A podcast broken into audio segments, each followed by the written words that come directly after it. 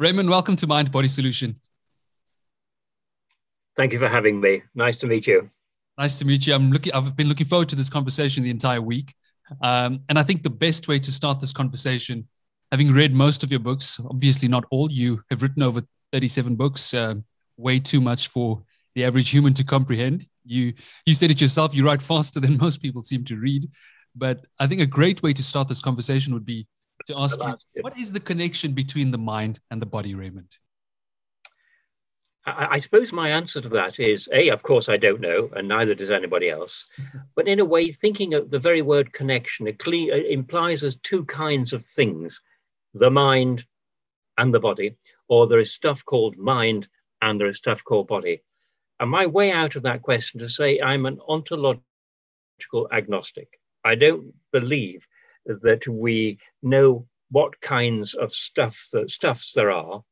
And we certainly can't reduce the kinds of stuffs there are just to, uh, as it were, two substances, mind and body. Because we all know the problem when you think about trying to relate those two. Descartes made it very clear that the mind, by definition, has no spatial location, and the body, by definition, most certainly does. So how does something that has no spatial location interact with something that does have a spatial location? So I think to ask the question in that way, Uh, is probably to make things unnecessarily difficult for oneself, perhaps. And uh, because I'm an ontological agnostic, I'm liberated then, instead of trying to ex- explain and gather up everything into a unity, is to look more closely at the rich multiplicity of things. And so one can look at mental phenomena such as thoughts, one can look at the extraordinary um, properties of our bodies, and the way they're different from properties of non-living matter and so on. Um, and at the end of that long inquiry, one still doesn't answer a question which I think is probably poorly posed in the first place, the idea that the two, mind and body, there is something called a mind, which is rather analogous to something called a body, and they have somehow to be connected. Mm. I, I, so like there's, ontological, uh, on, I, I love that term, ontologically agnostic. Um, Because, I mean, when we think about our perception of reality, there's so many ways we're limited to our biological system, and there is no inherent way of finding truth. With that being said, what would you consider some sort of a ontological truth that is universal? Yes. I mean, first of all, I don't think we can appeal to biology to the limit on what we can know or understand. Because if biology was going to impose that limit, we wouldn't have the concept of biology, even less the concept of the universe. What biological properties would possibly generate the concept of biology? It's a kind of argument that I hopefully will discuss when I talk about free will. So um, appealing to, as it were, our biological properties as an explanation of the limitation of our ability to understand how mind and body relate is, I think, barking up the wrong tree.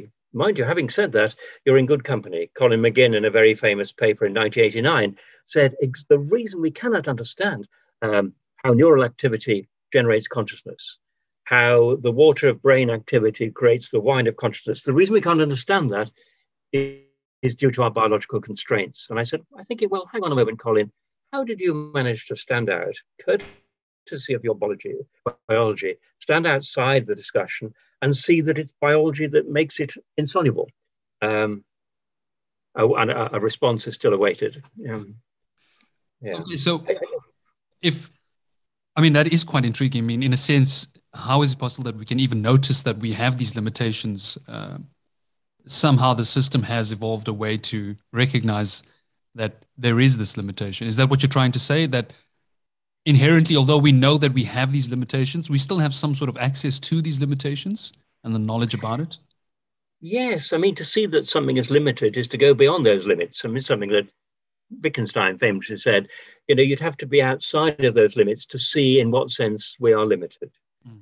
Um, and, and, and, and so the appeal to biology as a constraint on our knowledge and understanding is actually to appeal to one part of our knowledge, what little we know about biology, to explain the constraint on all our knowledge. And that clearly is um, slightly anomalous. Mm. I mean, there are interesting questions, you know, coming back to your original question about the relationship between the body and the mind. Mm-hmm. um, there is, me as a neuroscientist in my earlier existence as a medic, I mean, there's clearly an interesting question about the relationship between neural activity and consciousness. I mean, probably one of the most well-trodden uh, parts of philosophy at the moment.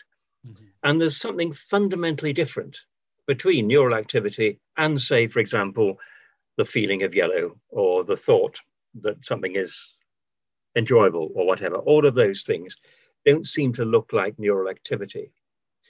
One thing I'm pretty sure as a neuroscientist is that um, we need neural activity to have any kind of consciousness. So if you chop my head off, my I Q falls quite perceptibly.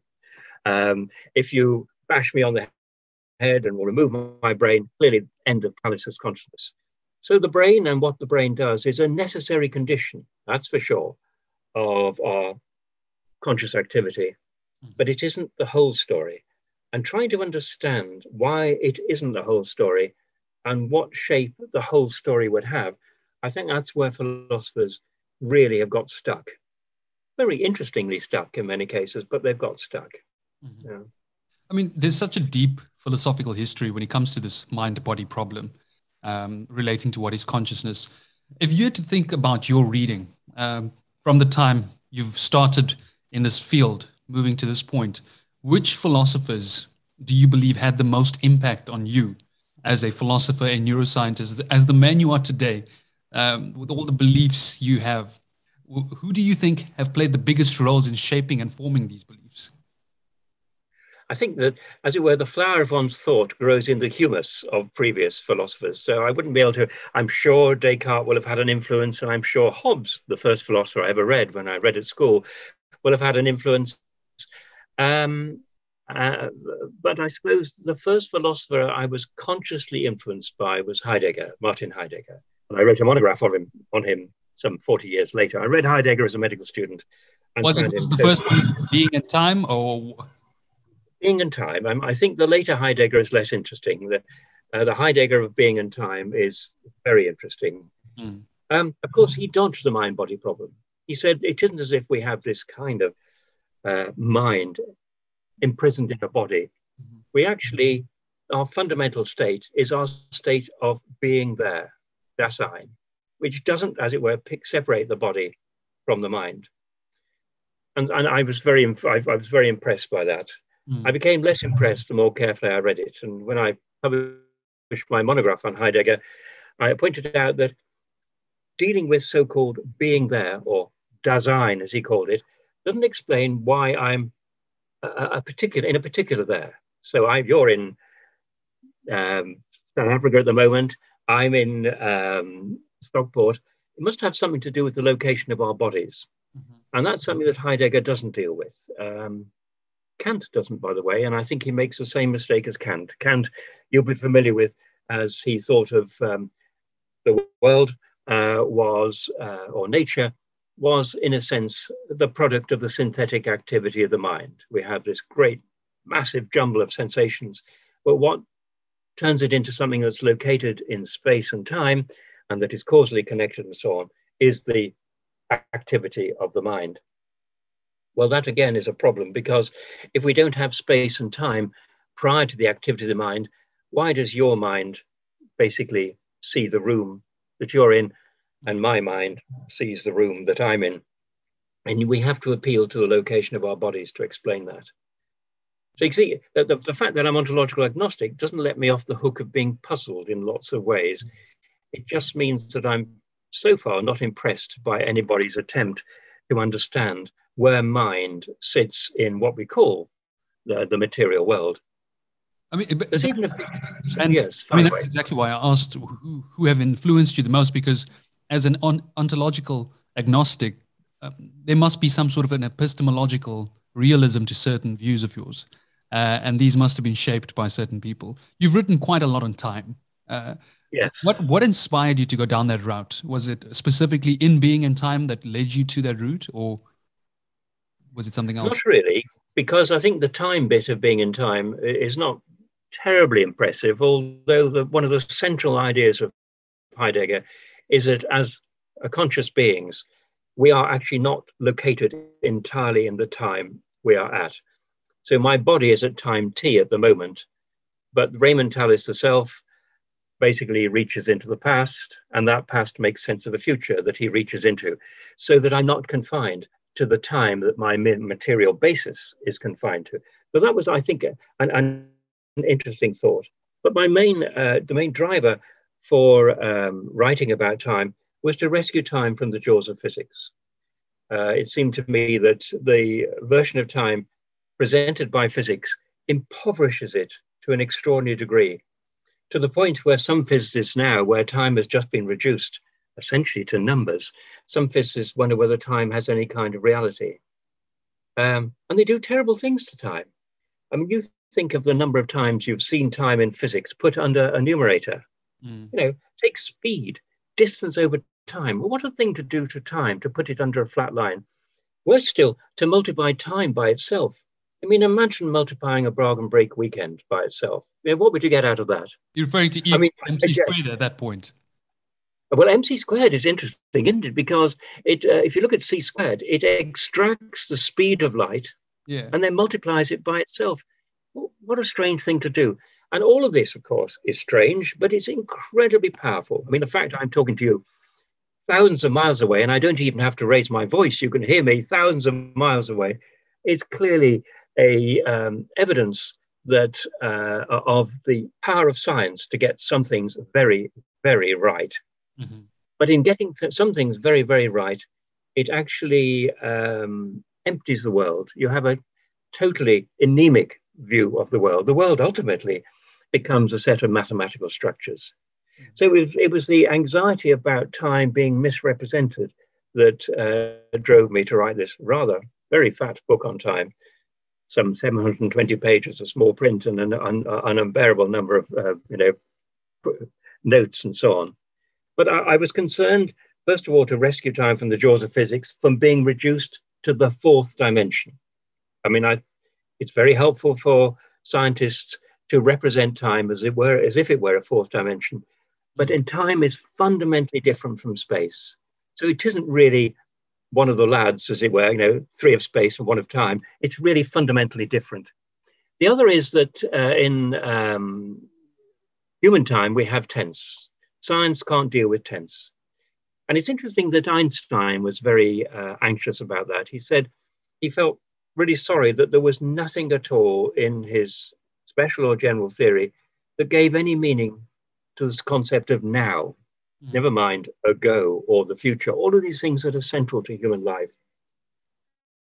And it's interesting also that in a very famous interview, again towards the end of his life, he said, actually, uh, there's nothing in my system that can cope with the very idea of a clock, or by the way, a measuring rod. So there is major deficits in the scientific capture of science, draining out, sorry, scientific capture on, on time, draining out its richness, its complexity, and mixing, missing out very, very important dimensions of time, most importantly, tensed time. So if you, so you, the concern there is this, the scientism towards viewing everything in the universe. I mean, this purely reductive approach and how it just completely annihilates all meaning, all values, um, the very essence of existence. I know that, okay, wait, so how would you then define time? If you're, as, as someone who's not a particularly a physicist, but more uh, in the neurosciences, et cetera, how, how does one then define time? I don't think you can. I don't think you can define it. It, it is an absolutely fundamental mm. thing. Take, um, there've been loads of ways of, uh, of, of defining time, and also trying to identify where its so-called direction comes from, the so-called arrows of time. But um, Richard Feynman, I think, was a good joker. He once said that time is what stops everything happening at once. And he was obviously being um, slightly ironical, but that's the nearest you get to a definition of time. But of course, it, it, it, that definition itself builds in an idea of time at once, simultaneity. So there is no definition of time uh, that doesn't basically rely on the very notion of time. Somebody once said, time is our perception of the sequence of events. Well, hang on. Sequence? You mean our perception of the temporal sequence of events? Another circular definition of time. So time is one of those fundamental things that cannot be reduced to anything else. Um, and therefore, I can escape a duty to uh, define it in terms of anything else. When you, th- when you think of Richard Feynman's work and the way he approaches a lot of the physics and his approach to quantum physics, quantum physics, et cetera, I mean, there's he doesn't seem to have that um, purely reductive approach where he, he he sort of eradicates all meaning. He seems to write with this poetic, beautiful nature. How do you think he's able to then uh, consolidate both these views, this purely scientific one and this also the search for love, longing, meaning? I, I don't think he unites the two. I mean, it seems to me he's he's, he's written some obviously very profound uh, papers in quantum electrodynamics, which I'm afraid are way beyond my pay grade. Um, but he also said uh, something I think is uh, absolutely true. He said that um, anyone who thinks they understand quantum mechanics does not understand quantum mechanics. And I, I think he felt that it was a very, very useful and brilliant tool. I think he was quite uncertain as to what extent it was revealing reality as it is in itself. And he certainly didn't think that it filled the whole piece, it left nothing, uh, uh, no space over for the kind of things you just referred to, love, happiness, desire, and so on. Mm-hmm. Bit different from some physicists who've, def- who've basically confused the world with the physical world and the physical world with the world of physicists. I was thinking of Steven Weinberg, for whom really, as far as he's concerned, the social world is explained by people, people are explained by biology, biology is explained by chemistry, and chemistry is explained by physics. And ultimately, uh, the true account of how things are is to be found in physics. My own view, actually, is nature isn't a snob. It doesn't actually think there are certain scales of attention that are closer to the truth than others. Many Uh, physicists, and indeed many philosophers who are slightly in love with physics, um, many philosophers uh, essentially think that there is our privileged scales in the universe, that the microphysical scale is where the truth of what is, is to be found. And I don't think nature has a hierarchy of scales. Mm-hmm. Um, other philosophers have said that, and I have to say I agree with it. I think um, macroscopic objects such as herons are just as real as muons. In fact, confidentially off the record, I think swans are more real than muons and herons, herons are more real than muons. But basically, it seems to me that we tend to privilege those aspects of science that are most general, but they become most general by losing particular content, mm-hmm. and that are most powerful. And of course, physics is the most powerful of all the sciences. Do you think they, don't get me wrong. Sorry, yes.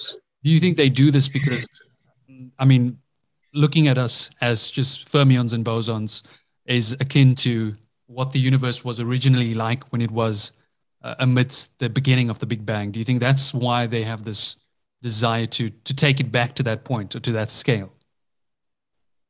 That's a really good question, because it would indicate then that entities like you and me have Um, basically emerged rather late and in the order of things, but as a final ordering and grouping of things that were there first.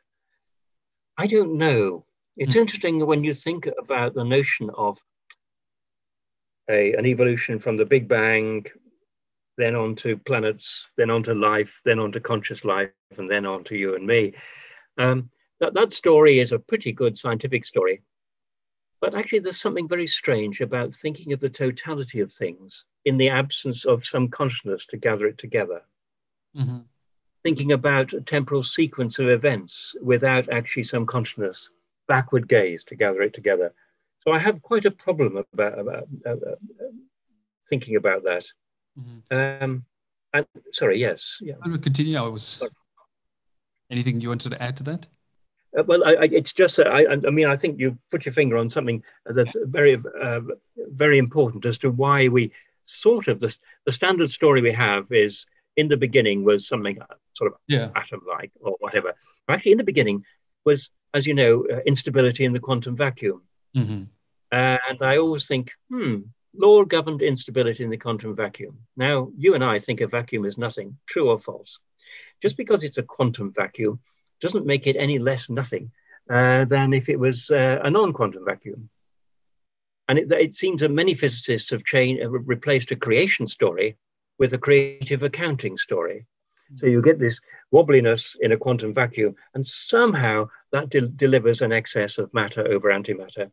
It's a story that seems to me to have very little going for it. Uh, I think it Having also. Said that, uh, also uh, yeah. I think it also explains our sort of I think um, what is what is inside a black hole, for example, because we assumed before the Big Bang it was some sort of a singularity, and I think that that quest to understand it perhaps might have some sort of an explanation for why we're here. What, what, what is the purpose of all of this? Perhaps there is some sort of a teleology. Um, it's almost like a, an epistem. I mean, as you say, it, it's, we're ontologically agnostic about all these things, but we're still somehow longing for an epistemological truth. Why are we doing this? Yes, I mean, it would be nice to believe that meaning was baked into the universe from the beginning, as opposed to waiting for us to turn up for meaning to come, because we are pretty small things in the universe. Mm-hmm. I mean, think of your pinprick bonds. You know, how many four litres is it compared with the size of the universe, you know, our heads? And yet, having said that, our pinprick bonsters can actually use, say the word universe, which is rather extraordinary. And we can uh, basically send out our equations into, you know, ten to the power of twenty-three space and so on. So, But there is, it would be nice to think that uh, my meaning, the meanings in my life were, as it were, baked in right from the beginning. So they're really meaningful meanings. Mm-hmm. But if you look at most of our meanings in life, it seems highly unlikely they would, um, as it were, be written into the Big Bang. You know, my getting cross because I'm second in a queue when it, somebody else has jumped the queue. That doesn't seem terribly likely to be the kind of business that would exercise the Big Bang. Mm-hmm. I mean... Um, But I, having said that, I would hate to give your listeners the wrong impression. I'm not anti-science. I'm anti-scientism, the notion that science is the only way of explaining things. You and I both know as medics, my gosh, how science has utterly transformed our profession. And essentially, you know, thank you, science, for increased life expectancy, increased health expectancy, increased fun expectancy. You know, what it's how it's transformed our life.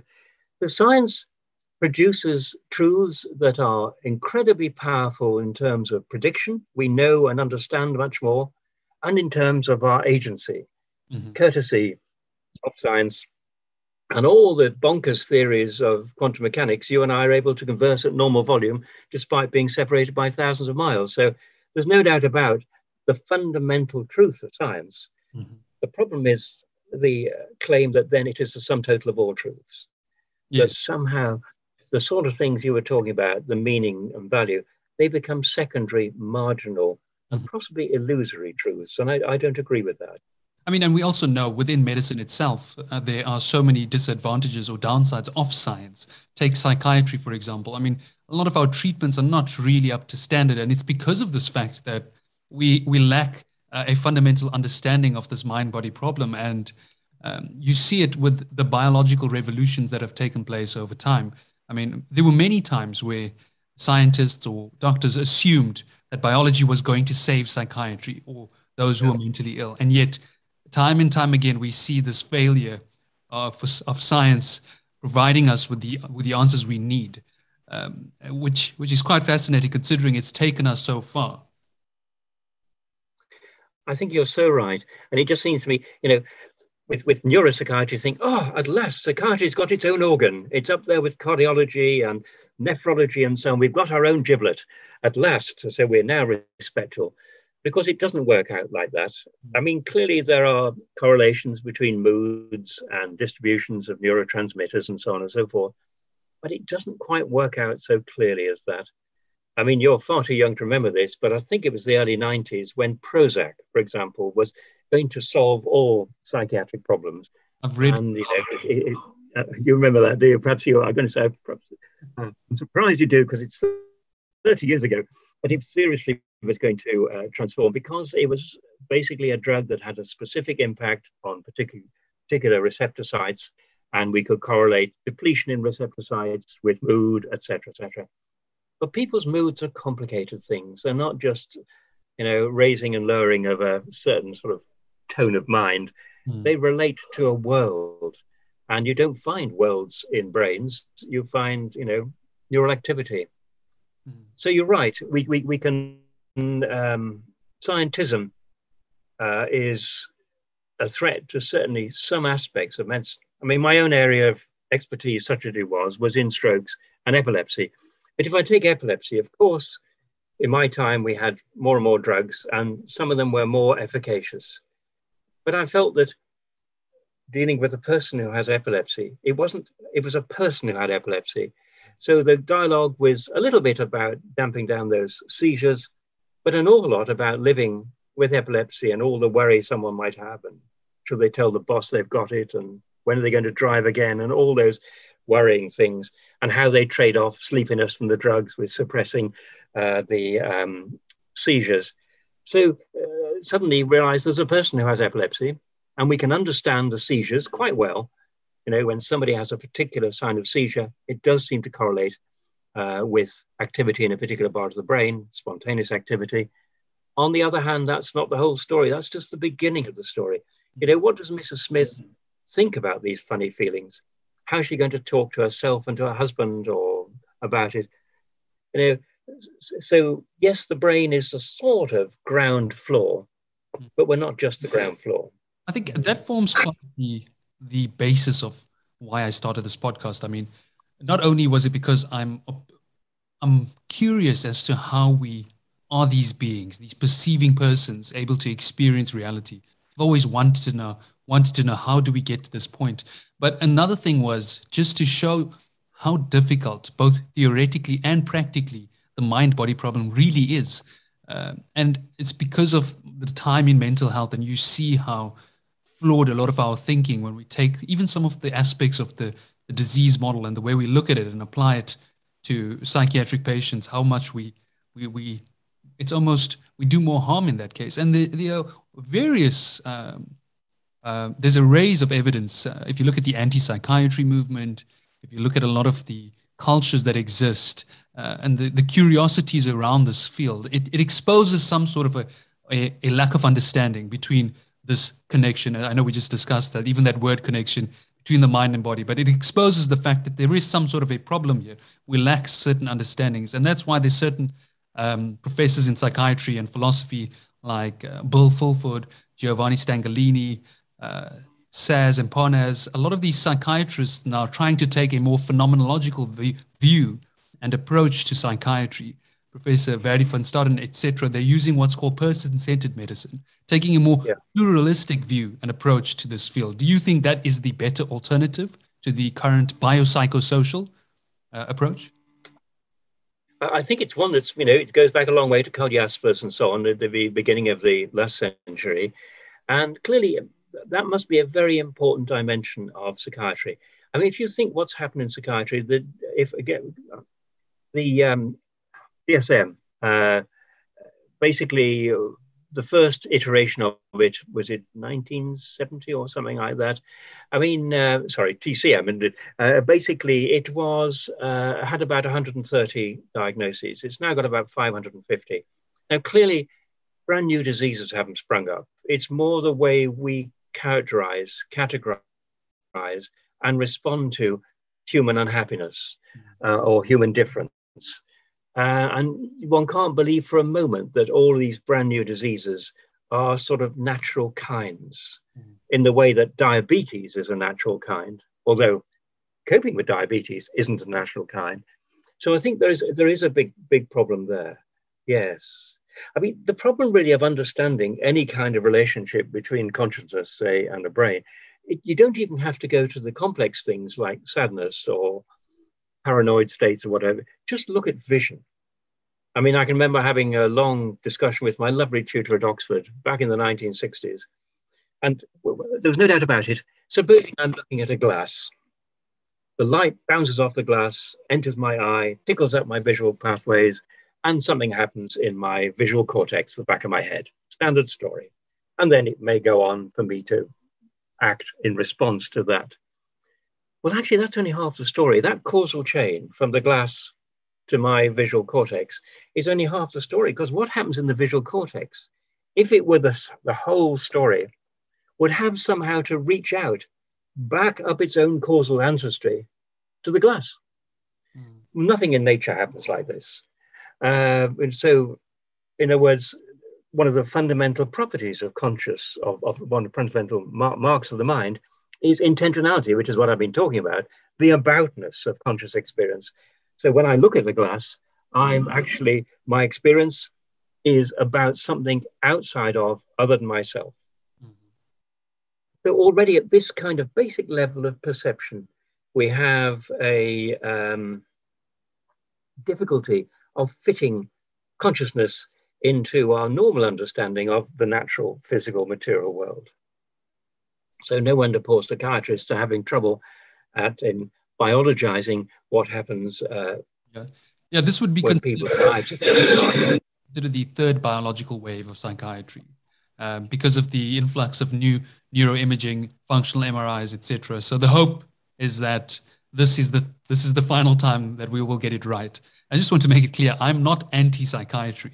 I think the strides we've made yeah. in psychiatry are phenomenal and excellent, but I do agree that there is there is clearly something we we are missing. Um, we're clearly not taking this person into account when we're approaching these patients, and uh, it can improve quite a bit. But with that, you, you mentioned intentionality. Let's discuss that, because a lot of people tend to misunderstand this term uh, because yes. of its average use. Um, when people think of intentions, they just think of... Absolutely, absolutely. It's not. You're, you're talking about the aboutness. Can you just briefly define and discuss? Certainly, certainly. I mean, it's... It, It's a very ancient term in philosophy. It began with the Stoics, and then it was a very uh, important concept in medieval philosophy, but it really has come into its own in the philosophy of the last two hundred years through a chap called Franz Brentano, who said essentially that the mark of the mental was aboutness, intentionality, that it reaches out to something other than itself. He too regretted the use of that word. He said, well, perhaps people are going to confuse it with intention. Mm-hmm. And it isn't about intention. It's it's it's it's essentially the fact that uh, mental contents are about things other than themselves. Uh, that they seem, as it were, inverted commas, to reach out uh, to things other than themselves. Clearly, they don't reach through space. Uh, the light that comes from the glass into my visual cortex is traveling through space, and its effects are traveling through space. But my gaze is not, in that sense, traveling through space. Mm-hmm. So in a sense, neuroscience is very good at explaining how the light gets in and what it does, but not how the gaze looks out. Mm-hmm. That's that's and, and that's the, the outward gaze is, if you like, a, a paradigm case of intentionality. When you think about theories like when you think about theories like that of Daniel Dennett and the multiple drafts theory, you think about Keith Frankish, the illusionist theory. Certain reductive approaches, perhaps the eliminative, eliminativist theories, consciousness, um, do you think they're lacking this account for intentionality? I think they are, and that's why they're rather hostile to the very idea of intentionality.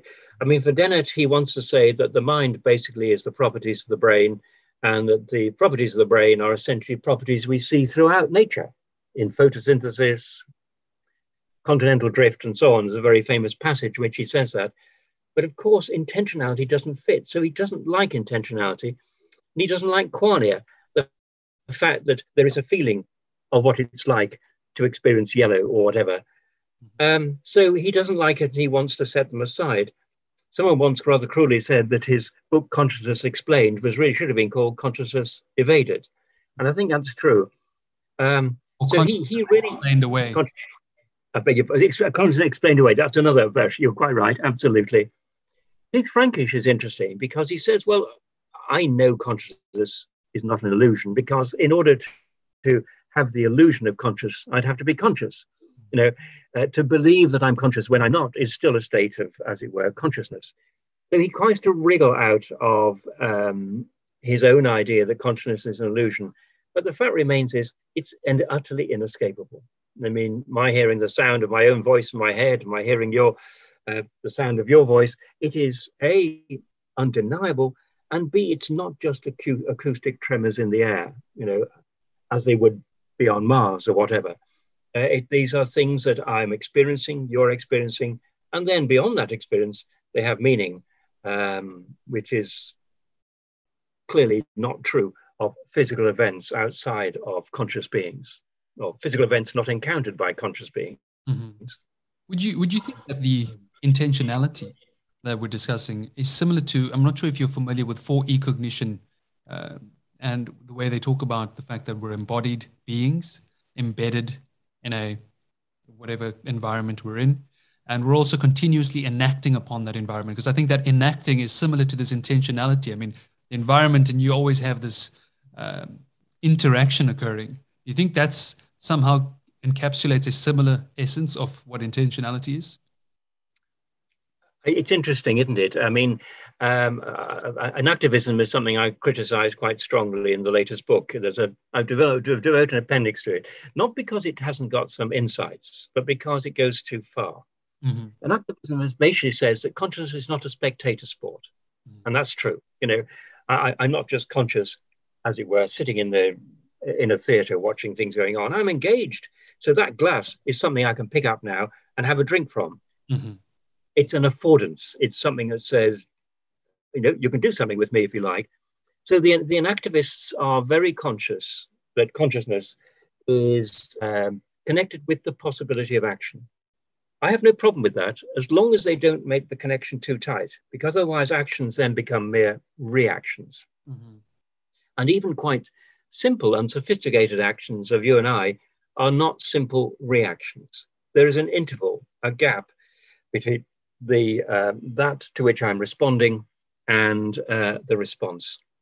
I mean, think of the sort of things you do every day. You decide, are you going to see Missus Jones? You better check out to see how she is. Well, you have to, perhaps you get in your car and you drive to the hospital and you walk down the ward, check with, with sister that she's still in, uh, then go and see Missus Jones, introduce yourself, and then explain why you've been a bit concerned. Now, that succession of actions are as remote from a reaction as is imaginary, as you could imagine. So although inactivists are quite right that we don't just waltz through the world as if it were a, a, a nice film that we're enjoying, we're not, as it were, tied into the world so tightly as they would like uh, when, when they try and correct what they think is an error. Mm-hmm. I mean, one of their great heroes for some inactivists is Heidegger, who says that, you know, our, our natural state is what he calls absorbed coping. Well, yes and no. When I'm rushing to get something, clearly a lot of things that I'm doing, I'm not consciously doing. So when I'm running for a bus, I don't think right leg, left leg, mind that doctor, and so on and so forth. I actually just rush for the bus. Mm-hmm. But behind that rushing for the bus, all that automatic activity, that, as it were, embodied cognition, there is a purpose. Why am I rushing the bus? I'm rushing the bus to catch it, so I'm not late for the interview. So all of our actions still, even though there is a lot of automaticity in them, um, and you know they are provoked to some extent by our environment, they are they have a purpose uh, which reaches beyond the present moment. I mean, uh, nearly everything we do reaches beyond the present moment, doesn't it? Even if you're hurrying, so you're not going to be late to get home tonight because you've got to look after the babies and the wife will be furious and all that sort of stuff. I mean, how complicated that is. So inactivists corrected some things, but I think they overcorrected it, certainly some inactivists, as a result of which you have some forms of inactivism in which we're stitched right back into the natural world again. There's a complete collapsing of the distance from which our agency is normally exercised. Mm-hmm. Let's, let's take that thought uh, with running towards a bus. Um, and have a little thought experiment. Um, let's say you, as a physicist, were able to also, you also have access to some of the most modern technology possible, where you're able to actually compute every single atom and element that goes into somehow creating the biology and thereafter the psychology and thereafter the physics of you running towards that bus. Do you think that is physically possible? Do you think that is something that can provide us with information of what you would do next in terms of a deterministic approach to existence? That's a lovely way of expressing the uh, Laplace's demon idea, isn't it? Um, your listeners may not be entirely familiar with that, but uh, th this is really an example of Laplace's demon. Laplace said as follows, that if there were a demon who knew my initial conditions, what condition I'm in now, and the laws of nature that govern me either at a molecular level or organic level or whatever, that demon would be able to predict where I am next. There is only one future possibility. And my answer to that is, well, hang on a moment. Where did that demon come from? Where did that demon get the idea of something called a future? Let's remember, when it comes to material objects, they are as things are at time t. So this glass at time t is glass at time t. It has no future. It has no past. I might anticipate a future. I might recall its past, but itself. So basically, where does this demon come from? This demon has been imported into the material world in order to have the properties that I have that don't fit into the material world, namely the ability to add things up, to uh, have the idea of laws of nature, and to imagine a future. None of those is possible for a material system understood in through the lens of physics. Mm-hmm. And that's true, likewise, of the imaginary demon looking at all my molecular uh, composition at any given time and seeing, ah, this is the way his molecules are going. He thinks he's doing it, but it's just happening. So if does that seem a reasonable answer? Take into account the uh, significance of Benjamin Bett's work uh, regarding the neural twitches that occur uh, milliseconds before someone's actions. Um, how do you reconcile this? Uh, how do you explain this away? Or what are, what are your thoughts on this? Is it worthwhile? Should we remind ourselves just what he found? Yes, yes, I think. And then I shall tear it apart down to its individual molecules, of course. So, so what, what Libet, and much later, um, John Dylan Haynes, using um, magnetic resonance image, imaging, did was to look at people making decisions. Let's go for Libet, because the principles are the same, all the experiments, but he relied on electroencephalography. And what he did, he had subjects who were asked just to move their hand, very simple movement, and they could do it in their own time. So it wasn't prompted by anything else. It was a voluntary movement. And Libet observed various things. He observed when the hand moved.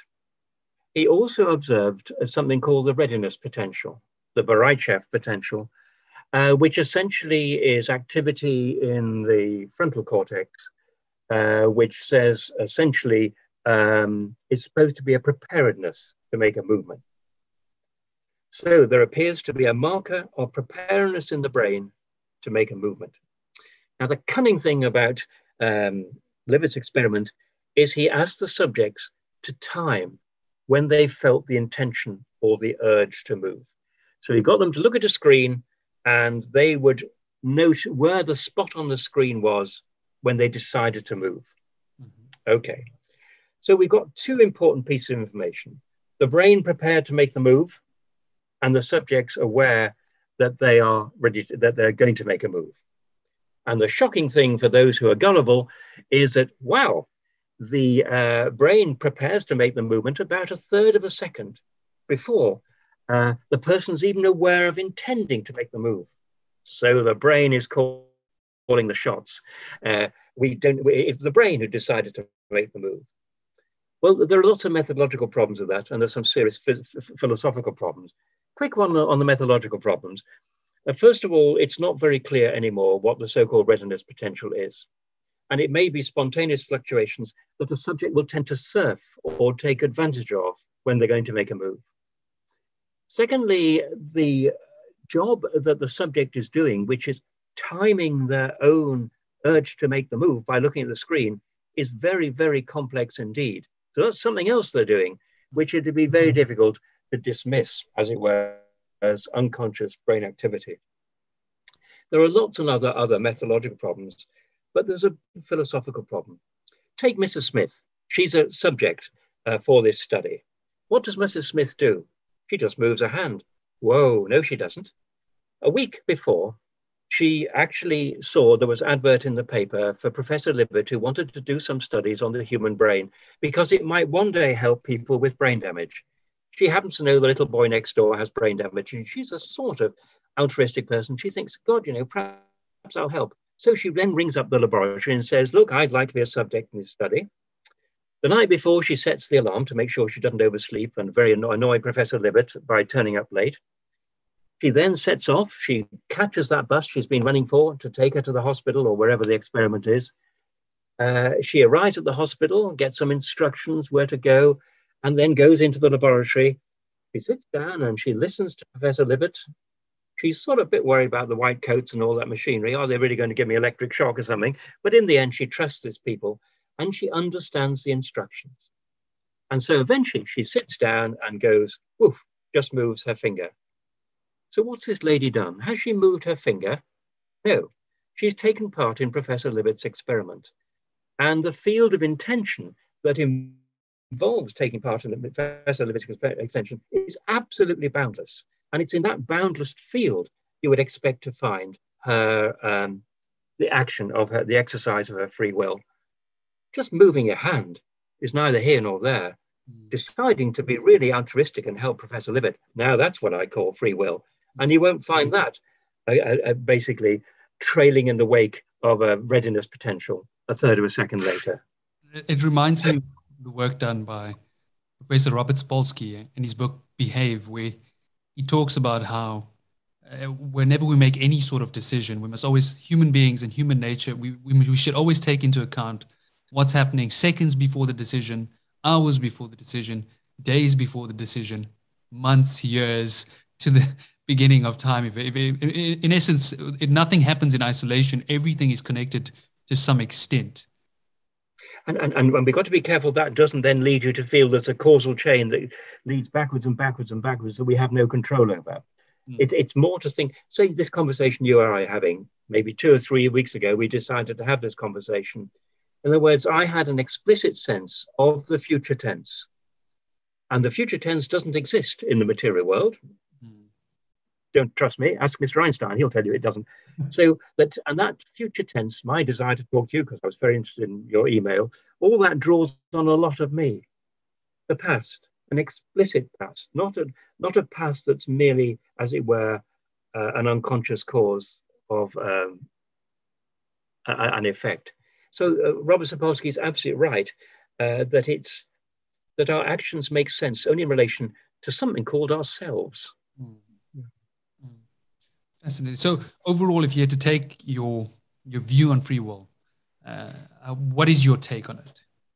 Oh, I beg your pardon. On if if you had to summarize your view on free will, what free will? Yes. Thank you. Yes, yes. I'm, I believe we have it. I'm I'm I'm a compatibilist. I have absolutely no doubt that uh, the flow of material events is um, in nature is. It, it, it basically it is determined. Mm-hmm. Um, action and reaction are equal and opposite, like it or not. That's the end of the story. I also believe that there are connections between events which we can predict uh, to a great precision, quantum mechanics and so on and so forth. So it looks as if uh, my actions, even my speaking now, which is a material event, looks as if it's caught up on a flow that I cannot control. So I've got a big problem. Basically, the laws of nature, which are by definition unbreakable, and causal connectedness seems to indicate uh, that I am not free. I'm not free in the sense of being the genuine source and origin of my actions.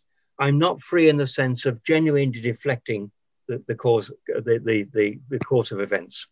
That's the sort of uh, what determinists feel, and people who are incompatibilists feel that freedom is is is incompatible with with with uh, determinism. My, I, I have a different view of that, and in order to develop that view and to make sure that my f notion of free will is compatible with determinism, I look critically at two things. I look critically at causes, and I look critically at the laws of nature. Now, many of your listeners will know that David Hume really deconstructed the very notion of a cause. Mm-hmm. He said, basically, a causal relation, understand as material necessity, is something that we have imported in the world. It's our strong expectations that make it seem as if event A obliged event B to occur, that the lightning obliged the thunder to occur. I take that a bit deeper. I do humiliate causes in that way, but I take it a bit further and say, actually, the teasing apart of the universe into discrete elements is the product of our subjective consciousness. And our stitching together the universe into causes and effects is very closely related to our sense of our own interests. So when I see something as a cause, it's because it's relevant to me. I mean, or because I, it, it fits into the way I, I see the world. Take, we think of lightning as a cause and thunder as, a, as an effect, but actually lightning itself is an effect. Mm-hmm. And thunder itself is a cause. You know, think of all the robins that get panic stricken because of thunder has happened and so on. In fact, that teasing apart of causes and effects and christening one a cause and one another effect is inseparable from our agency. So I think for that reason, we can set aside causation as an opposition, uh, as a barrier to a true agency. I think it's, a, it's, an, it's something that is inseparable from agency. But what about the laws of nature? Surely they're unbreakable. Depends what you, how you see laws. Most philosophers now don't really see laws in the way that laws used to be seen. Laws aren't outside of nature.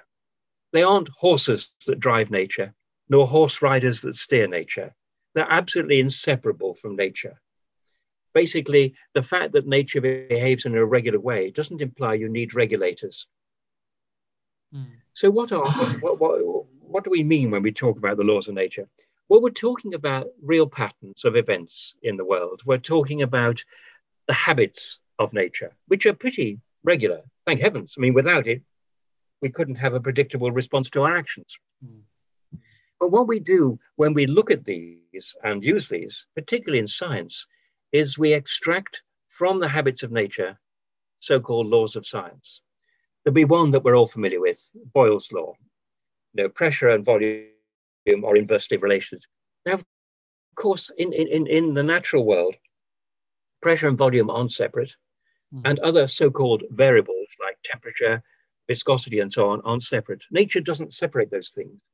In discovering, in transforming the habits of nature into the laws of science, we've done something rather remarkable. We've sat outside of nature, looked at it, and seen essentially that it has certain patterns which we can then manipulate. And I think it's a nice irony when you think of Boyle, Robert Boyle, suddenly realizing he's onto something and he's breathing faster and faster.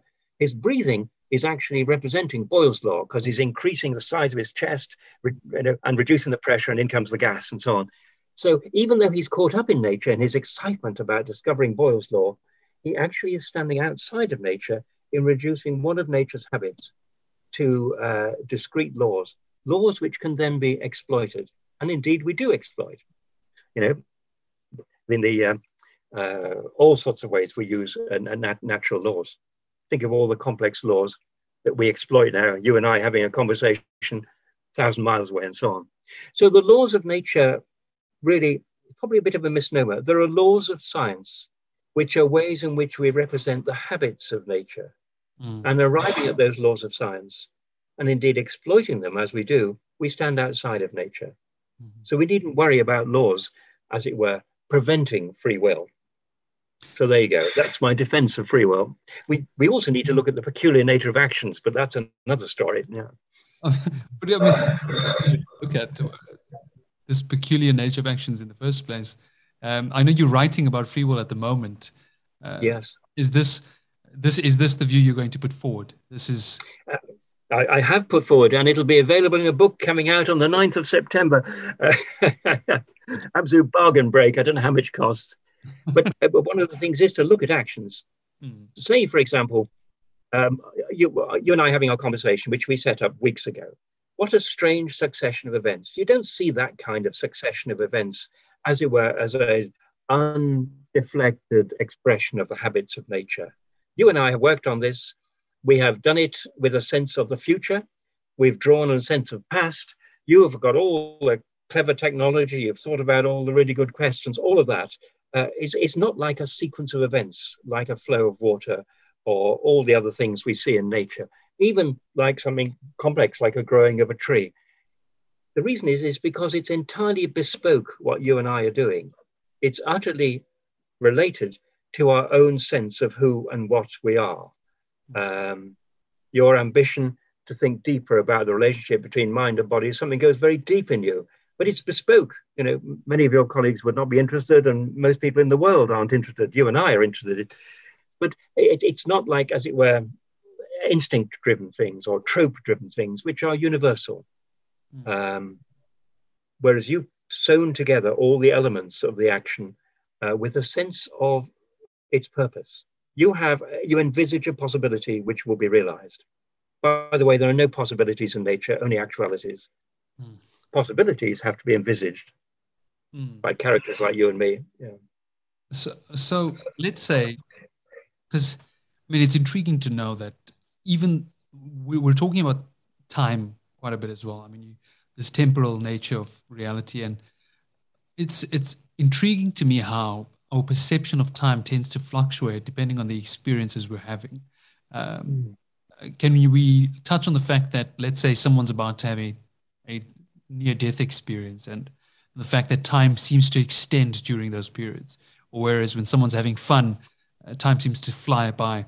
What do you think neurally correlates to this uh, experience? I'm not too sure about what correlates neurally, but it's interesting to ask the question, well, what is the right sense of the duration of two hours? Mm. And the answer is, there's nothing corresponding to what's on the clock which translates correctly into my experience.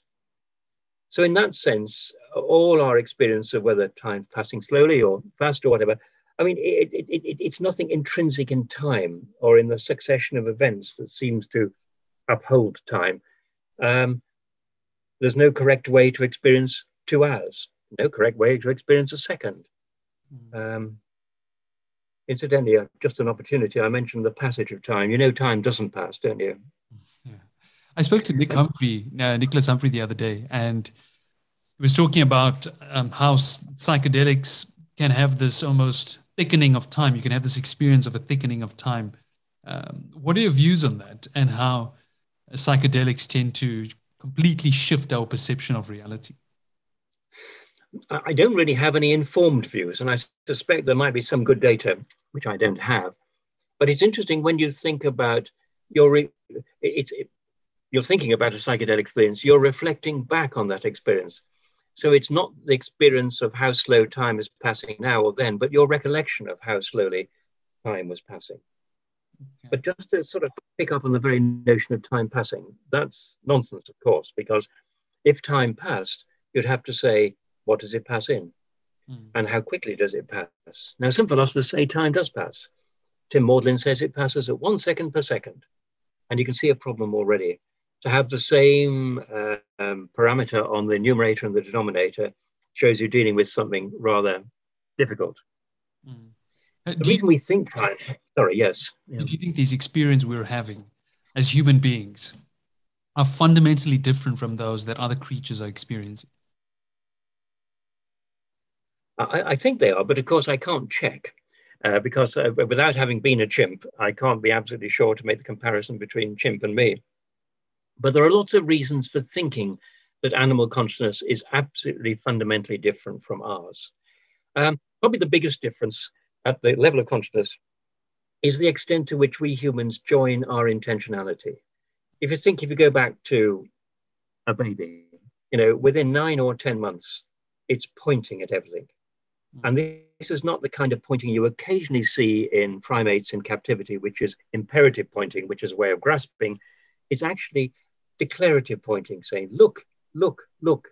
And that already indicates the sense of a common world, uh, as well as a desire to share the consciousness of what experiences one having with another. And as, as also awareness that another may be able to experience, as it were, what you're experiencing if you point out to it. it. Pointing is very complicated. I wrote a book on pointing. It is extraordinarily complicated. It seems like a simple gesture. Mm. But that's a marker of the extent to which uh, we are have conjoined intentionality. Of course, language is the big driver for conjoined intentionality. You know, the human world is woven out of a trillion, trillion cognitive handshakes. You know, we're cognitively handshaking all the time. And I think it's that world that we live in that is uh, the difference between our world and, and that of, say, a chimpanzee. I think Heidegger grasped it quite well when he talked about animals being world poor. I mean, your world is incredibly complex. You know, it'll contain geography and your own history and, and history and technology and your appointment diary and so on and so forth, sense of duty, customs, pastimes, you know, uh, a landscape of tech technologies. None of those is available, it seems, in uh, um, in, in, in animal life. Um, even Jane Goodall, she said that she felt that animals, even her beloved gorillas, perhaps, uh, she felt they were isolated from each other. They weren't quite monads, but they were isolated. So the fundamental difference between ourselves and, and, and even our nearest primate kin is this rich, shared, inherited world. Um, so my life has been influenced by what um, Kepler discovered in, you know, the beginning of the scientific revolution, um, by Heinrich Hertz discovering of radio waves, et cetera, et cetera. So I have a, prof a much wider and deeper shared consciousness in a world that's a landscape of technologies, which is quite unlike the world of other beasts. A cow at time T one is at time T one. Mm. Yeah. Um, do you think that certain species, extinct species, for, for example, Homo Neanderthal, do you think they perhaps had some sort of a similar um, version of, of these cognitive handshakes occurring, considering the sheer complexity of the individual as well as the fact that they're so similar to us in so many ways? I guess so, because, you know, trilogy I wrote giving a big just just so story about how we got to be so different. Mm. I, I, I, I, we start forking off about five million years ago. We assumed the upright position. The hand was liberated to be an explorer of space rather than a locomotive prop. Uh, basically, um, the whole behavior of our fingers and thumbs was totally different, and our vision became the dominant sense, this distant sense. And that started something which took a long time to get going. You know, perhaps two million years ago, we had the pebble chopper. four hundred thousand years ago, we had the hand axe. And then things speeded up a little bit until, you know, the difference in the technology of today and the technology of five hundred years ago is enormous. But it seems to me that um, this is a, a very long story, and it certainly precedes even language. Now, if you think of the, and we don't know how far back language goes, um, possibly forty thousand, two hundred thousand years, nobody knows. But really, by the time we've reached three hundred thousand years ago, the hominids, which would include Neanderthals, are very different from other primates. Mm. So I would expect the Neanderthals are much closer to us, or were, than to chimpanzees. Yeah. So I mean, they're, they're really you, recent. Yeah. Which do you think would be more important? Do you think it's this visual aspect of our attention that makes us, that really does separate us, or, or is it this Uh, communication level that we have, this linguistic cap capacity to communicate to each other in a way so fundamentally different from other species? Certainly language has driven the whole process incredibly fast, and then it's been accelerated further by writing. Um, but it seems to me we, we were different before then. I mean, language is a relative parvenu. I mean, people argue when it appeared forty thousand years ago, perhaps one hundred thousand, perhaps even two hundred thousand, but that's still fairly new in the process of our forking off from our other primate, uh, the nearest primate kin. So uh, language has become an amazing driver of our becoming different. Um, but I suspect we were quite a bit different before we started talking. I mean, mm. um, of course, also to arguments, the extent to which language came out of gesture. And I've already mentioned one gesture, pointing, which is incredibly important. Mm, because but, we, know, uh, we, know, we know we're fundamentally different from other species, but what are your thoughts then on possible species we could create with artificial intelligence, quantum computers, with the type of computing that we have today? Because a lot of the neuroscientific theories of today work with this computational model, uh, the fact that we're yes. creating these models in the brain. Uh, each of these models are able to then predict uh, and react to certain stimuli. Yeah. What are your thoughts on that? I mean, I, I don't think the mind is computational. I don't think consciousness is computational. I don't think when I'm lying out on the beach, I'm information bathing. I think I'm sunbathing, and I don't think it's information bathing. And the reduction of consciousness to information, it seems to me, is missing the whole point of what it is to be conscious. Um, as to whether increasing computer power or more subtle comp computational architecture will result in conscious uh, computers. I think it's highly unlikely. I mean, everybody would agree that a Super Gray with giga gigabytes of RAM is not the slightest bit more conscious than a pocket calculator. Mm. So, so far we've just that are unimaginably more complex than anything people were talking about in the fifties when they imagined there would be artificial minds. Mm. And the missing thing, of course, in, in a computer is intentionality. It doesn't actually, doesn't appear to be aware of, uh, of a world around it. And, and the most striking computer feats are done clearly without any consciousness. If we think about um, Alpha, AlphaGo, you know, to become the world Go champion requires processing hundreds of billions of combinations in a second. And to be self-learning, inverted commas, you know, so quickly is extraordinary. But nobody for a moment thinks that AlphaGo feels it's won a game, mm. you know, gets a glow of pride. It has no idea what it's doing. It has no idea where it is. And God help it if it had to make its own way to the, um, uh, to the exhibition hall. Uh, it wouldn't. So I mean, I would be very surprised if um, artificial intelligence generated uh, complex, uh, generated conscious machines mm-hmm. um, for, for all sorts of reasons. But the main one is that we get no nearer to intentionality by increasing the power or complexity of computers. Doesn't make them any less dangerous, of course, because they can be independent of us and who knows what they can get up to, but they don't really get up to it. No. I was going to say, what if they, what if the programmer, uh, similar to the way D N A is sort of a, a code that will, that will determine what you become at some point. What if the programmer sets certain codes within the machine that allows it to make this attribution that it has experiences, does feel certain things. Uh, and when expressing these views to you, you cannot tell the difference, or you cannot, you're just unable to determine whether or not this is a philosophical zombie or not. Do you think that is a possibility?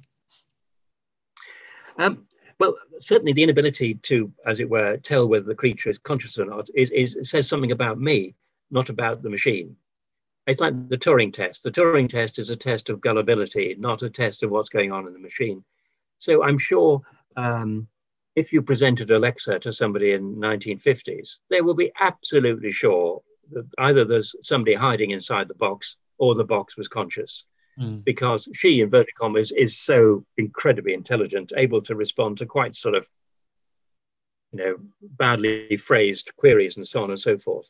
So, yes, I think the Turing test is just a test of gullibility. And the fact that a machine could try and, uh, could, as it were, deceive me into thinking it is conscious is a measure of my credulity rather than anything that's going on in the machine. Mm-hmm. Does that seem fair? I mean, um...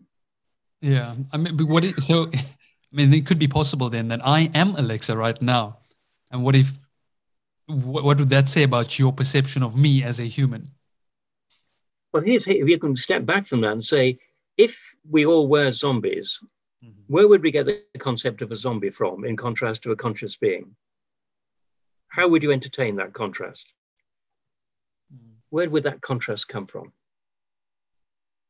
In a world, if everybody was a zombie, then there would be no concept, rather a derogatory concept of a zombie. Mm-hmm. So uh, I don't think you can seriously entertain the idea that you are Alexoid, as it were.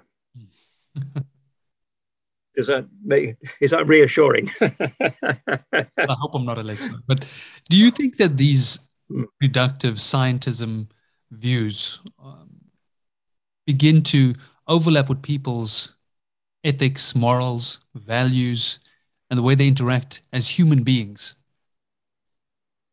That the only studies that have been done on that are studies that have claimed that brain science has shown we have no free will. And people have been persuaded of the truth of those studies in uh, some very simple, uh, again, very simple studies of how they will behave in certain circumstances. It indicates that they will behave worse. Mm-hmm. But these are highly artificial circumstances. And what you see on a screen or presented with a scenario, it's not the same as how you behave when you're with somebody, you know, Uh, or even how you behave when you pass somebody who, you know, a stranger who needs help. So th there is some suggestion that, it, that if you believed that you were entirely your brain and you weren't responsible for what happens in your brain, how could you be? Um, it suggests that in certain studies, you're likely uh, to imagine yourself behaving worse. Whether that would work out in real life, I'm not too sure, because we don't really take all these things seriously in, in, in the uh, basically rough and tumble of everyday life. You know, we still get angry with people and feel a sense of moral indignation. I mean, moral indignation is almost pandemic at the moment, you know, sort of. Uh... Exactly. I know you're not particularly religious. You don't, you don't, uh, you, I wouldn't consider you someone who believes in a specific God, but you can you consider yourself a humanist.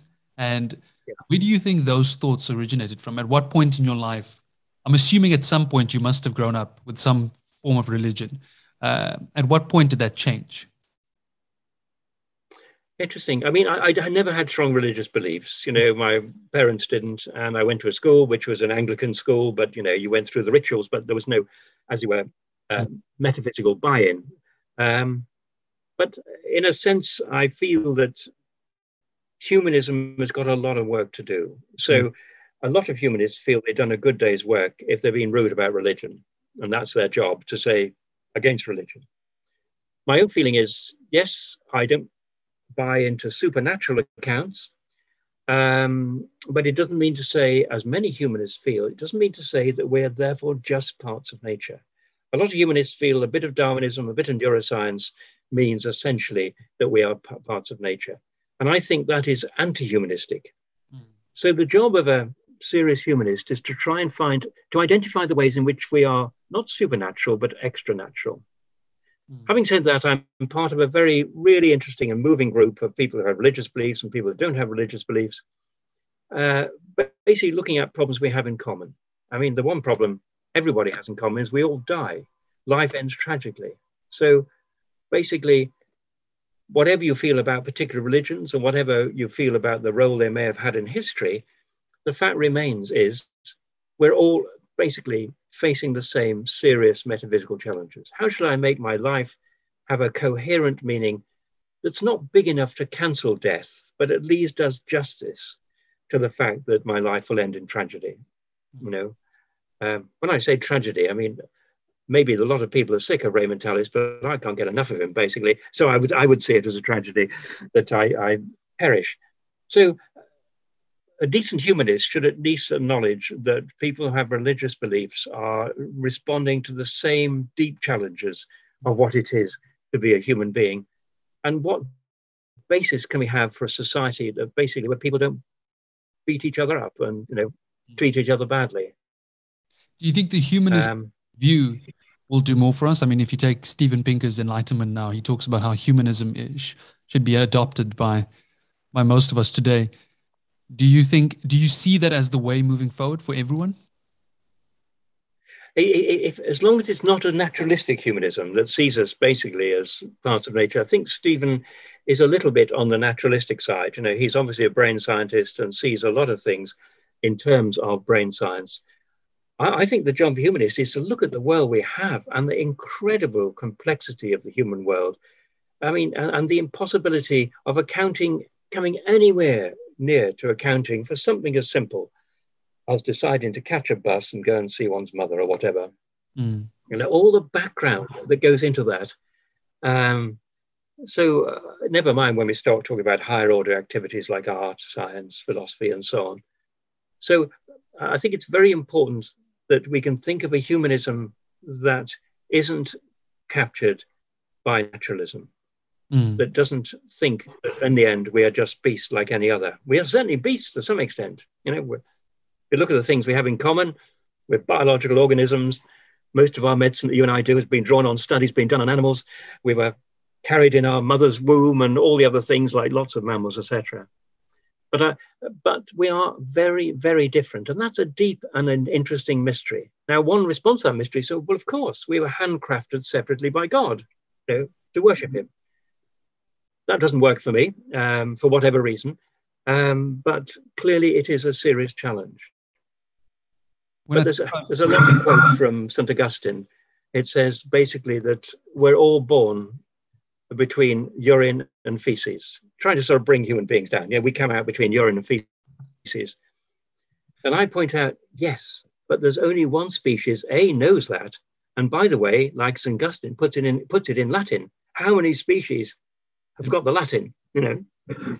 So we, we are explicit animals. We put things in inverted commas. We are part of nature that says nature. We're little pinprick bonzes that talk about the universe that's four hundred million billion times our size. So there's something very strange about us, very profound, very complex. Do you think that there's I mean, I'm writing a, book. a purpose or a, I use the word teleology uh, in the sense that, do you think that this, this experience we're having is meant to go somewhere, is meant to do something? Is there uh, some sort of an inherent meaning for us or purpose? I'm completely torn on that question because it, it is the most important question, I think. Mm. And, and I, I simultaneously have the view that we are accidents that came out of the universe, you know, series of events in the universe because of certain constants, the relationship of, you know, protons to electrons, because of the predominance of carbon and all that sort of thing. And the universe could quite well have not generated us. So it makes us small, rem- tiny, uh, totally contingent. The other is to say that there are things about us that are so remote from everything else in the universe that, that uh, really means we can't be just assimilated into our pattern and picture of the universe as something tiny. Mm. Um, repeat it again, it's, we're the one creature that has a picture of the universe. Mm. So uh, I'm completely in equilibrium on that. And mm. I suspect on my deathbed, I'll remain equilibri- in equilibrium. Between you, vomiting and all the other things. But you think there's a possibility that there there could be other species having similar experiences to us out there in this almost infinite universe? I, I don't see why not. I mean, um, you know, and anything presumably is possible. Mm. Uh, um, and so, in a sense, you're asking an empirical question to which none of us has any empirical data to get any close to it. Um, I do find the, the search for alien life, however, a bit tedious, but that's probably, I don't, it doesn't turn me on in any sort of way. Um, but uh, I, I, I, I wouldn't rule it out because that would be making claims on my knowledge which go beyond anything I could possibly know, or indeed anybody could possibly know. Mm. I mean, um, there might be some sweet spot four hundred billion billion billion miles away where people even now are, you know, scratching their heads and wondering about the purpose of life. You know. The Goldilocks zone. We just we just happen to be in the perfect environment at the right time. It is. And in fact, I, uh, there's interesting, I, the first volume of poems I wrote was called Between the Zones, and it was triggered by a wonderful passage from Freeman Dyson, who's a great physicist, one of the fathers of quantum electrodynamics. Mm-hmm. And he said, basically in the solar system, there are two sorts of planets. Uh, there are those that are near to the sun that are hot and have lots of light. And then there are those that are remote from the sun that basically are remote, uh, are a long way away, but they're in darkness, but they have a lot of water.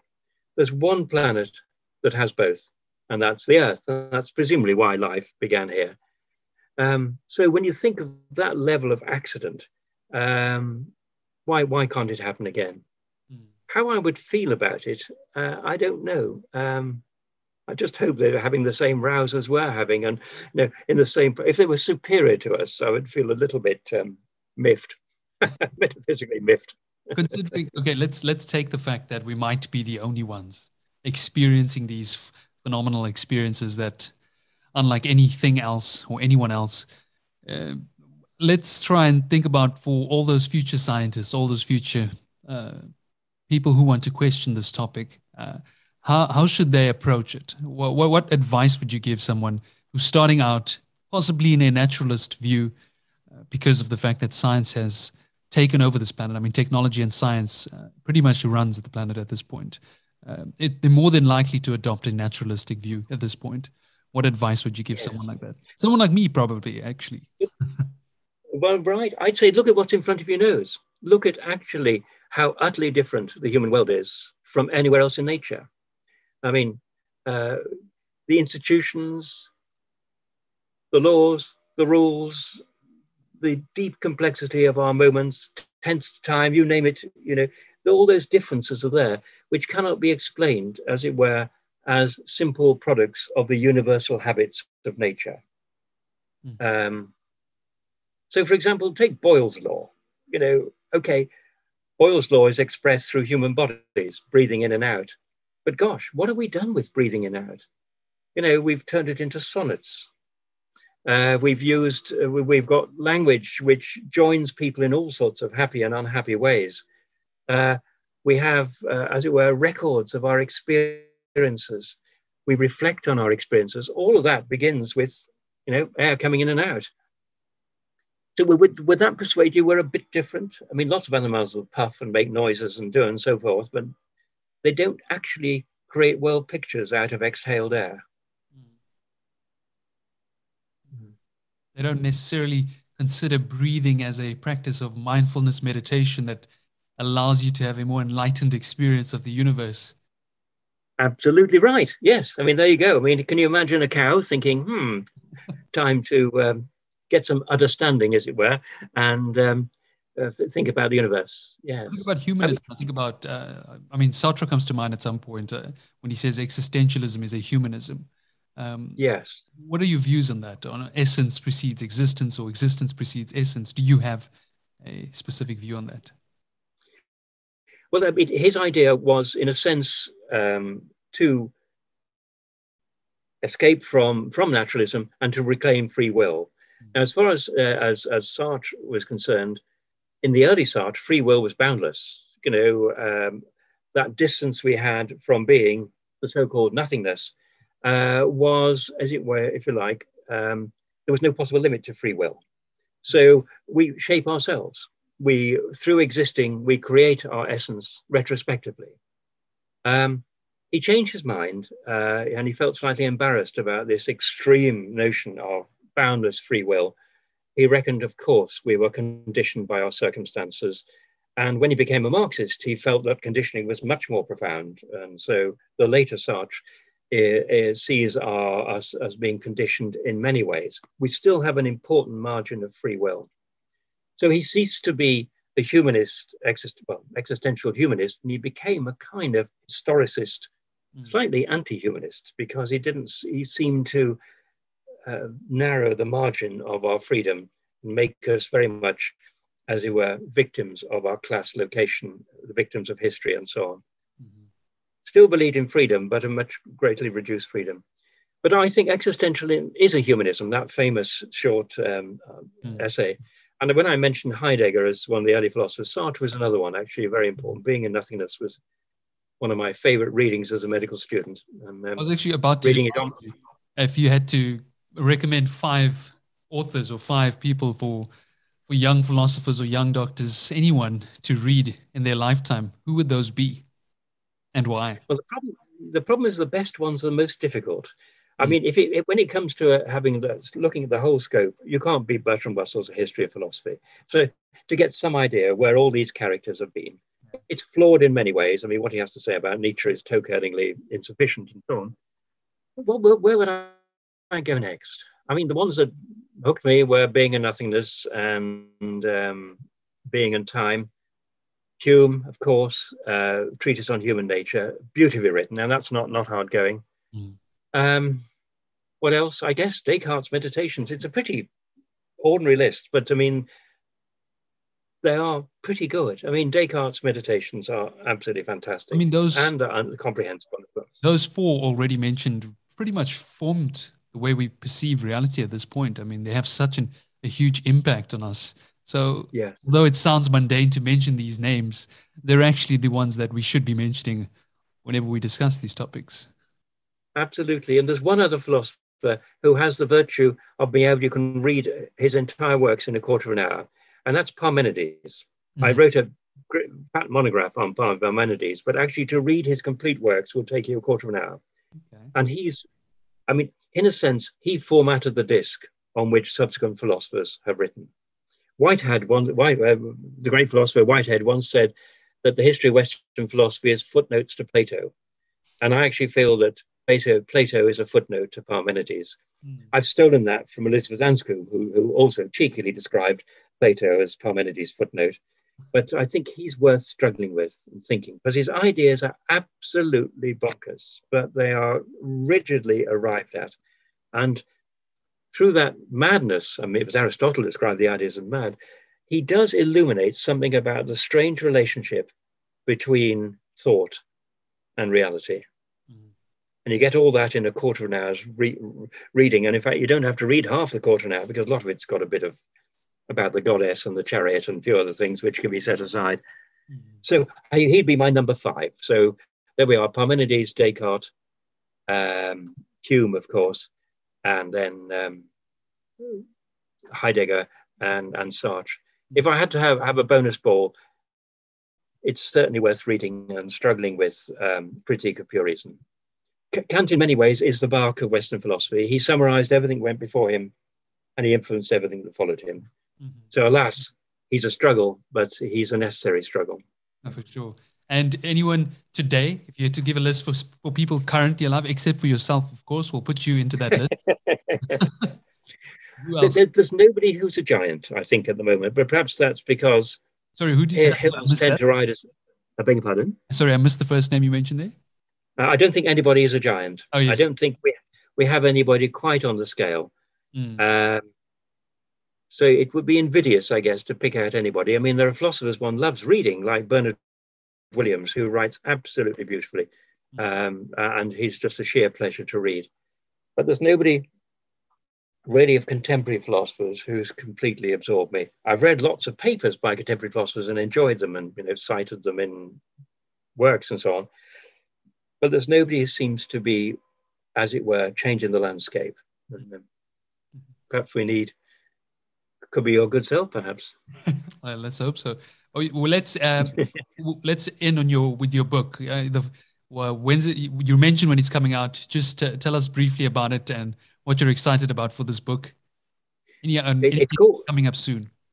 It certainly, it, it's called Freedom and Impossible Reality, and essentially, it, it says we of course know that we're free.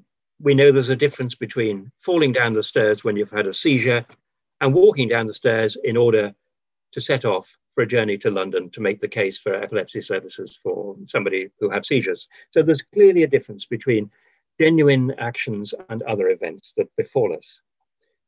But in theory, it looks difficult. It looks as if the laws of nature determine everything that happens, and that any action we have has a causal ancestry that goes all the way back to the Big Bang. How can we be free? And I address that by looking critically at the notion of causation, looking critically at the idea of laws of nature, and the very fact that we ourselves uncover the habits of nature as the laws of science and clearly use them. Mm. And then I look very closely at what actions are like, that they put together elements that are not put together elsewhere in the natural world. The way the successive things I do when I'm going down to London to make the case for epilepsy services, for whatever, those sequence of events is entirely related to an envisaged possibility, a bespoke possibility that fits into my life, my ambitions, and so on and so forth. And then I look critically at the very idea of an agent. What is an agent? Is it a human body? No, it's an embodied subject. And if you look at what an embodied subject is, it's rather extraordinary. Um, we as embodied subjects basically are temporally transparent. We draw on our past, we reach to our future, and so on. And so I look at the nature of an agent and then uh, end up by pointing out some of the limitations of freedom, being a bit critical of the early, uh, early Sartre and so on.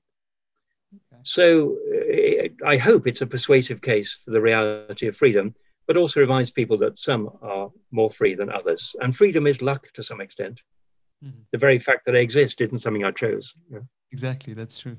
Well, Raymond, thanks so much for this conversation. I mean, really enlightening, really a lot of your work is very inspirational, very easy to read. Um, sometimes I'm sure a lot of people probably struggle with a few concepts here and there, uh, but overall I've enjoyed your work very much, and uh, thank you. It was a pleasure to have you on this podcast. I have to say I've really enjoyed this conversation. Thank you so much. Give me an opportunity to let off so much steam, but thank you very much indeed. Even more at this point to to just vent a few thoughts you've been you've been thinking about for quite some time and you haven't had a chance to express. What would those be? Gosh, it's interesting. I feel always So, uh, it was Borges who once said that art is the imminence of a revelation that never quite comes. And I feel that about philosophy. So somewhere in the hinterland, there is a revelation. Um, also, there is a tension between philosophy that tries to gather things together. And I've written non-philosophical books that try and do, do justice to the, the complexity and richness of the world. My present book called Prague twenty-two, which is a book of tenuous connections, is based on a journey from our flat in Prague to the castle on the twenty-two tram.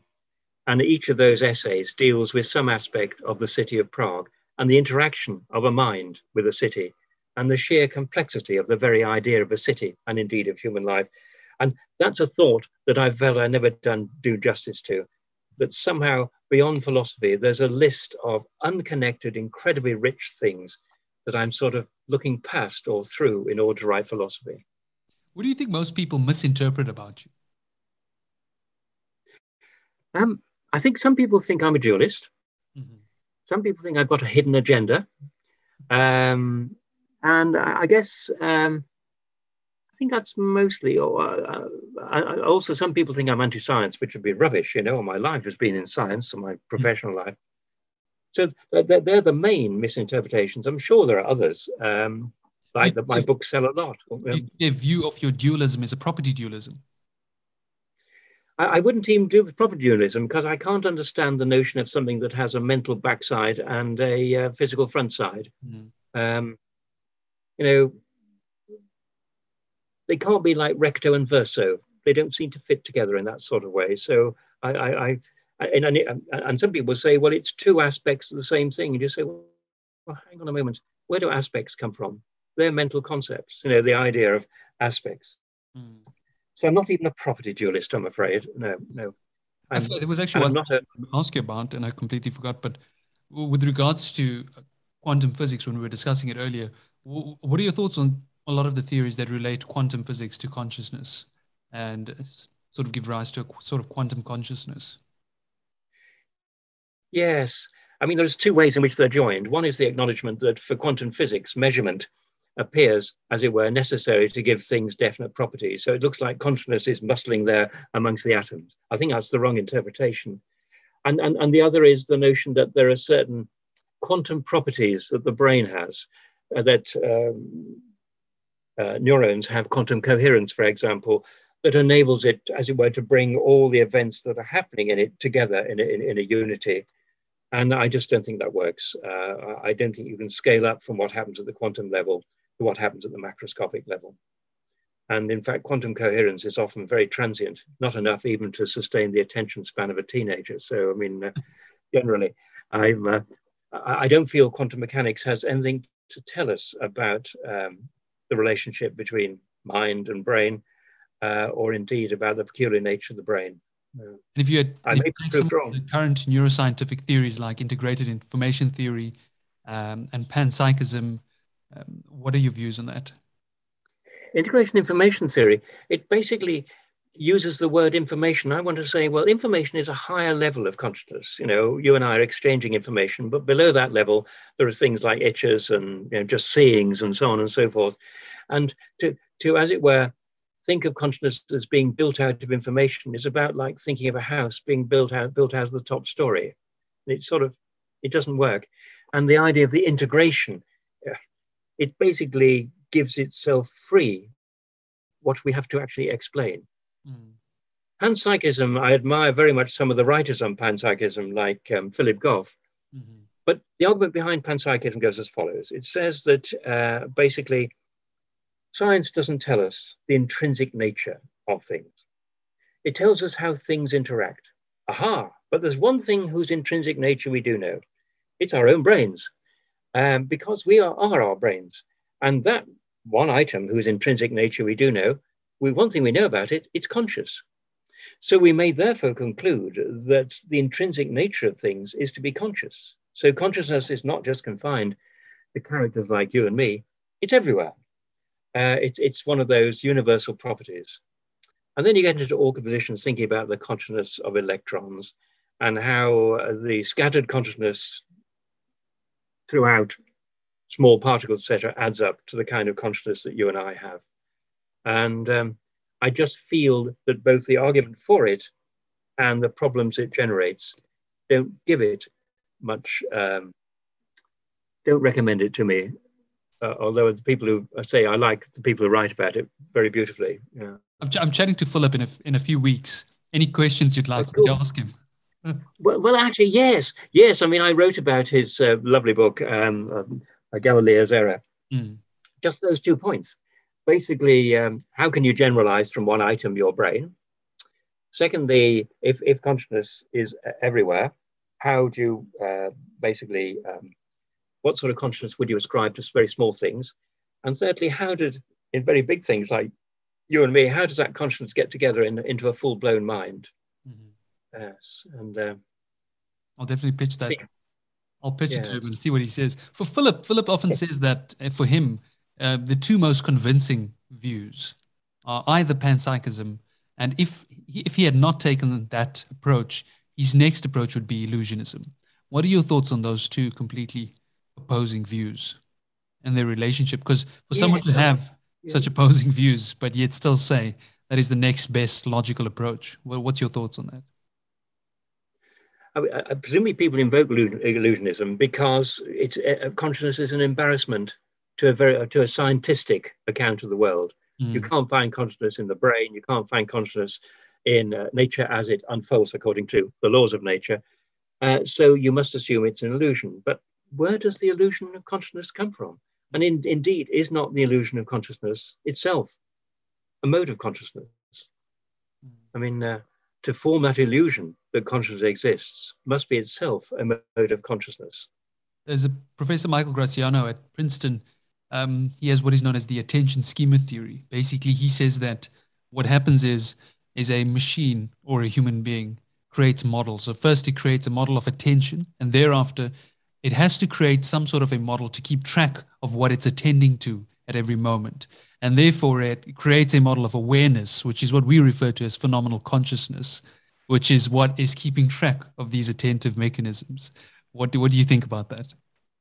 The word model makes me prick up my ears because it essentially models refer. They have intentional meaning. So if I have a model of a road accident, set out all the bits and pieces, in other words, he's giving himself intentionality free of charge. Mm. No, he doesn't explain intentionality. Uh, does everything model everything else? Do pebbles model the world around them? You know, there must be something that, that distinguishes modeling from just the otherwise uh, ordinarily unfolding processes in, in, in the world. It's like representation. That's another word that makes me reach for my gun. No, I mean, uh, representation presupposes presentation. So when you've got presentation, then you can have representations like pictures and mirror images and so on. So I immediately stub my toe on the word model. Mm. Yeah. If so, the podcast, as I said, is called Mind Body Solution. If we had to end this podcast, what would be your final words to, that will take us one step closer to the Mind Body Solution? I think avoiding premature and erroneous solutions. Mm-hmm. That are based on um, scientism. I think that's probably, so basically, uh, I think it was uh, Locke who once said that he, his job was to be the humble undergardener, sweeping away the rubbish that lies on the path to truth. So all my job is to sweep away the rubbish on the path to truth. And Locke says he left it to the incomparable Mister Newton to discover the truth. Well, I ain't going to uh, incomparable Mister Newton, but if I could stop Mister Newton tripping over on the path to truth, then I feel my work and life will not have been in vain. Well, I think that's an absolutely great way to end. Thank you, Raymond, so much for your time. I really appreciate it. I hope you enjoyed this podcast. I very much did, and thank you very much for a wonderful conversation. Thank you. Thanks, Raymond.